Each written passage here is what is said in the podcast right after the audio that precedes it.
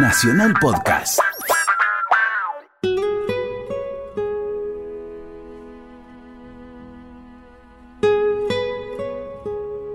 Santiago Maldonado es un artesano que decidió vivir en el sur.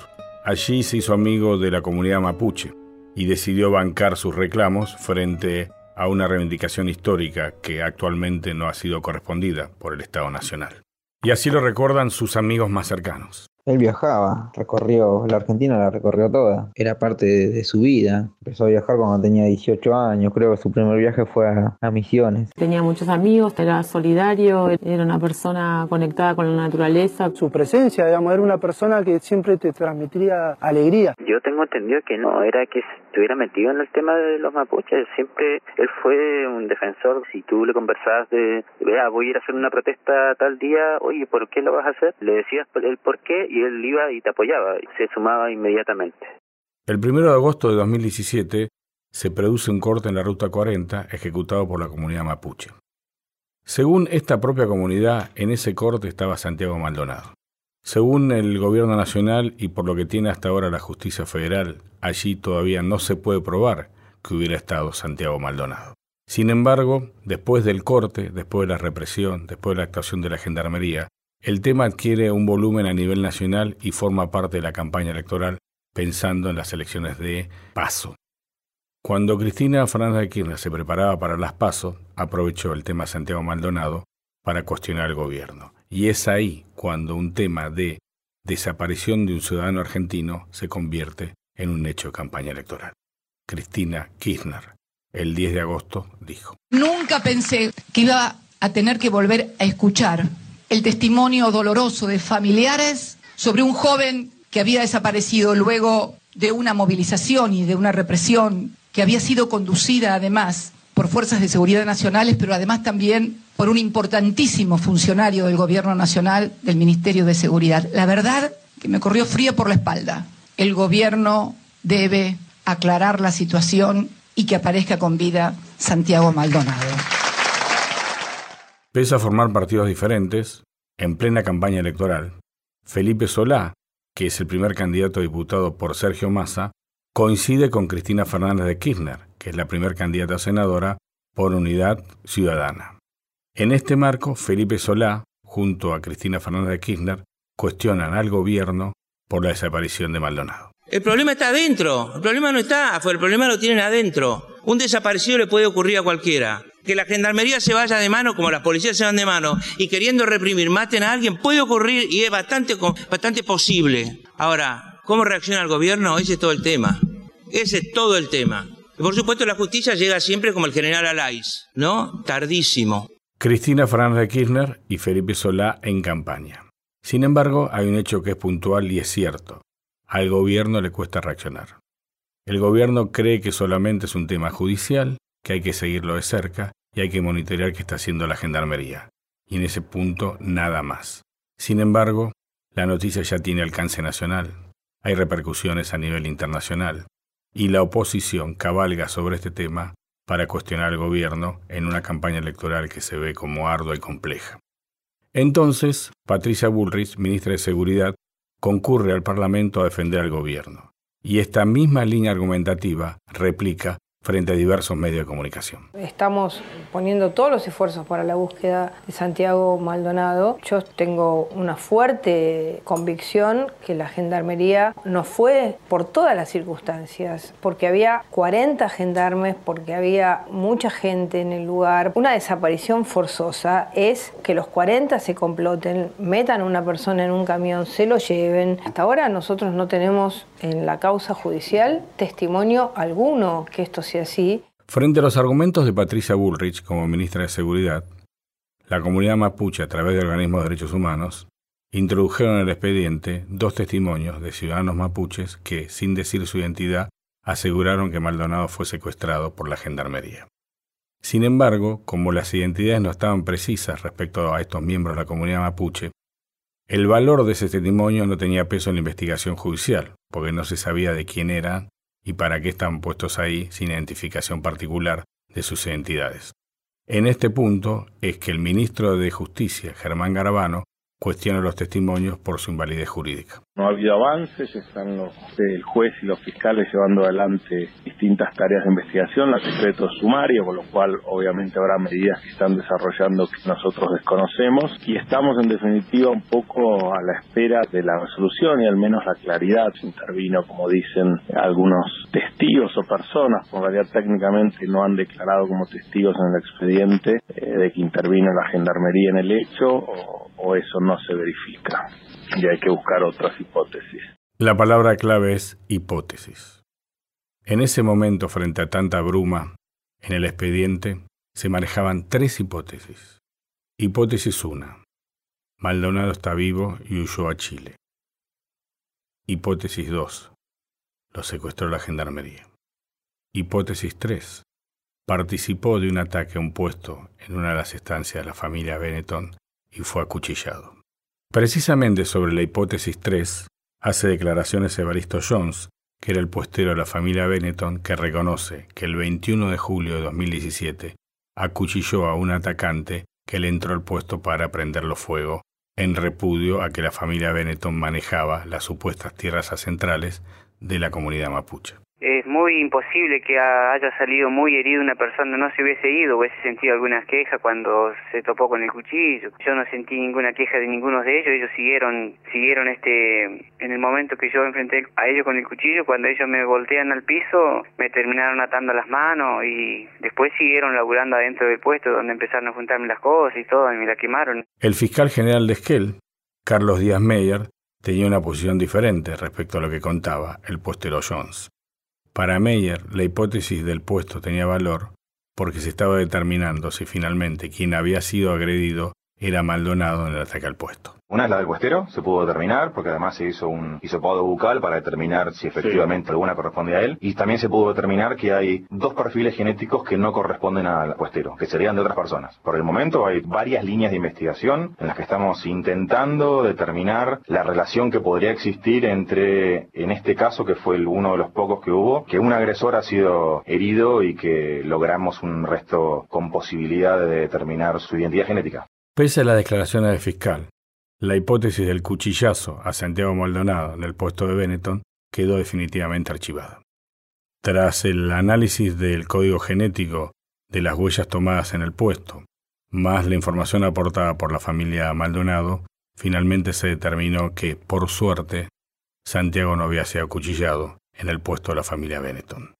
Entonces, quedaban dos hipótesis. O Santiago escapó a Chile, o Santiago había sido secuestrado de manera forzosa por la gendarmería. Ahí es donde aparece un testigo de la comunidad mapuche llamado Matías Santana, que era precisamente el mismo testigo que había declarado sin revelar su identidad al principio de la investigación.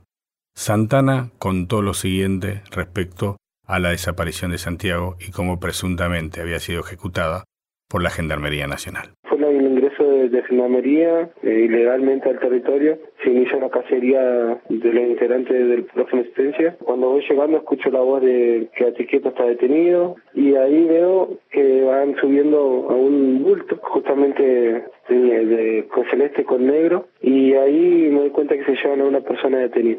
La campaña electoral de las PASO ya había terminado y se consolidó el triunfo de Cristina Fernández de Kirchner. Sin embargo, pese a que todavía había un periodo de receso, la campaña continuaba pensando ya en los comicios de octubre. En ese marco, el centro del debate, el escenario político, el lugar donde se estaba dirimiendo el oficialismo de la oposición, el triunfo electoral en la provincia de Buenos Aires, era el caso Maldonado. La oposición ya había movido en el expediente presentando el testimonio de Santana, y ahora tenía que replicar el gobierno, y así ocurrió durante la presentación del jefe de gabinete Marcos Peña en el Parlamento, donde el jefe de gabinete explica que el gobierno va a aportar toda la información necesaria y descartando que se haya tratado de una desaparición forzada ejecutada por la Gendarmería Nacional. Seremos todo lo duro que tengamos que ser, como hemos sido en otros temas, con cualquier persona del Estado que se haya apartado un centímetro de la ley, particularmente en la aplicación del uso de la fuerza pública. hoy no hay elementos firmes en la causa que puedan confirmar que se trate de una desaparición forzada. Hemos vivido varias situaciones que nos preocupan. El intento político de tratar de permanentemente insinuar similitudes con la dictadura o con otros procesos dolorosísimos y trágicos en nuestra historia, creemos que carece de fundamento y tan solo se explica por motivaciones políticas. Pedimos prudencia. Prudencia no hubo. En plena campaña electoral, la oposición, fundamentalmente montada por el kirchnerismo y ciertas organizaciones de derechos humanos, empujaba al gobierno hacia un escenario que no estaba en los cálculos de nadie. Para la oposición se trataba de la desaparición forzada, lo que implicaba vincular al gobierno de Mauricio Macri con los accionarios de la dictadura militar. Obviamente Macri se defendía, su gabinete se defendía, pero el tema estaba absolutamente instalado. Y entonces, a un mes de la supuesta desaparición forzada de Santiago Maldonado, se organizó una marcha en la capital federal. En esa marcha, al cierre de los discursos, el hermano de Santiago Maldonado pidió la renuncia de la ministra de Seguridad, Patricia Bullrich. ¿Hasta cuándo debemos soportar esta situación? ¿Hasta cuándo debemos preguntarnos dónde está Santiago? ¿Hasta cuándo seguirán cuestionando a Santiago? A la señora ministra de Seguridad le pido que dé un paso al costado y deje el lugar a alguien realmente capacitado.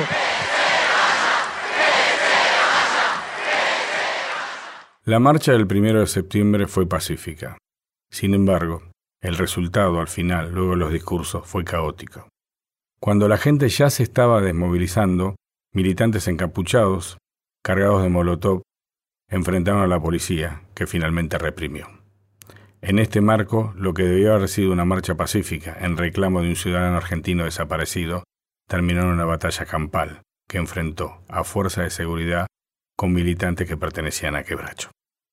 Ante los resultados del enfrentamiento, la ministra de Seguridad, Patricia Bullrich, fijó la posición del gobierno. Hay más de diez episodios de violencia con bombas molotovs, con elementos que no son los que normalmente lleva a alguien a una movilización, sino que va adrede con una molotov, como va adrede a poner una, un elemento explosivo, como también hubo un elemento explosivo un día antes de las elecciones en el Correo. Hay una situación que nosotros como gobierno tenemos que llamar a, a todos los sectores políticos de la Argentina y pararlo. A cinco semanas de la desaparición de Santiago Maldonado, el presidente de la Nación, Mauricio Macri, enfrentó la situación frente a los medios de prensa. Hasta ese momento solo tenías dos hipótesis de trabajo: o que Maldonado se había escapado a Chile, o que Maldonado había sido secuestrado por la Gendarmería Nacional. Macri enfrenta a los periodistas y dice: colaborando como corresponde a un Estado democrático, a que el juez y la fiscal tengan todo el apoyo para seguir con la investigación. Hay que ser muy prudentes. No prejuzgamos y permitimos que el juez avance como corresponde con absoluta libertad. Finalmente, como sucedió con la hipótesis del cuchillazo en el puesto de los Benetton, la posible desaparición forzada por parte de la Gendarmería también empieza a derretirse. ¿Por qué ocurre esto? Porque cuando se comparan las huellas genéticas de Maldonado con las huellas recogidas en todos los automóviles, camionetas y camiones usados por la Gendarmería en la represión del primero de agosto, no hay una coincidencia. Es decir, no hay rastros de Maldonado en ningún vehículo de Gendarmería usado en la represión del primero de agosto. Entonces, el testimonio del ciudadano mapuche llamado Santana, que aseguraba que en definitiva Maldonado había sido secuestrado por la Gendarmería, empezaba a perder su poder, su sentido, su identidad. Sin embargo, pese a las pruebas periciales que aseguraban que Maldonado no había sido llevado por ninguna camioneta a la Gendarmería, los organismos de derechos humanos insistían con la desaparición forzada de Santiago Maldonado.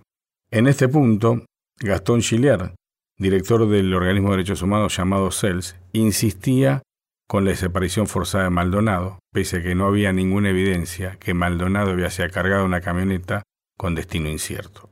Esto decía Gastón Chillier cuando fue preguntado acerca de si consideraba aún viable la hipótesis de la desaparición forzada. La principal hipótesis sigue siendo la que tiene que ver con la responsabilidad de Gendarmería en un operativo violento que yo creo que fue irregular y Santiago Maldonado todavía sigue sin aparecer después de cuarenta y cinco días.